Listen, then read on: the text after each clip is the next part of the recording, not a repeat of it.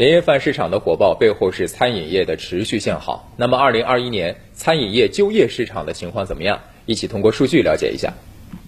数据显示，餐饮业招聘需求在二零二一年一季度呈现连续增长态势，在三月达到峰值，环比增长百分之五十二点四二。从典型职位上看，服务员、厨师、厨师长和前厅部员工与行业整体表现一致，求职者众多。值得一提的是，二零二一年餐饮行业对于送餐员的需求仍然较大，人才供给未能及时匹配，使得前三季度各月均存在一定的人才紧缺问题。从性别来看，二零二一年餐饮业求职者男女比例比较均衡，接近一比一。年龄方面，求职者年龄集中在三十五岁以下，占比为百分之七十七点零三，其中小于二十四岁的求职者比例为百分之四十九点七五。学历方面，高中及以下学历占比为百分之四十七，侧面反映出从业者年轻化程度较高，且以技能型人才为主。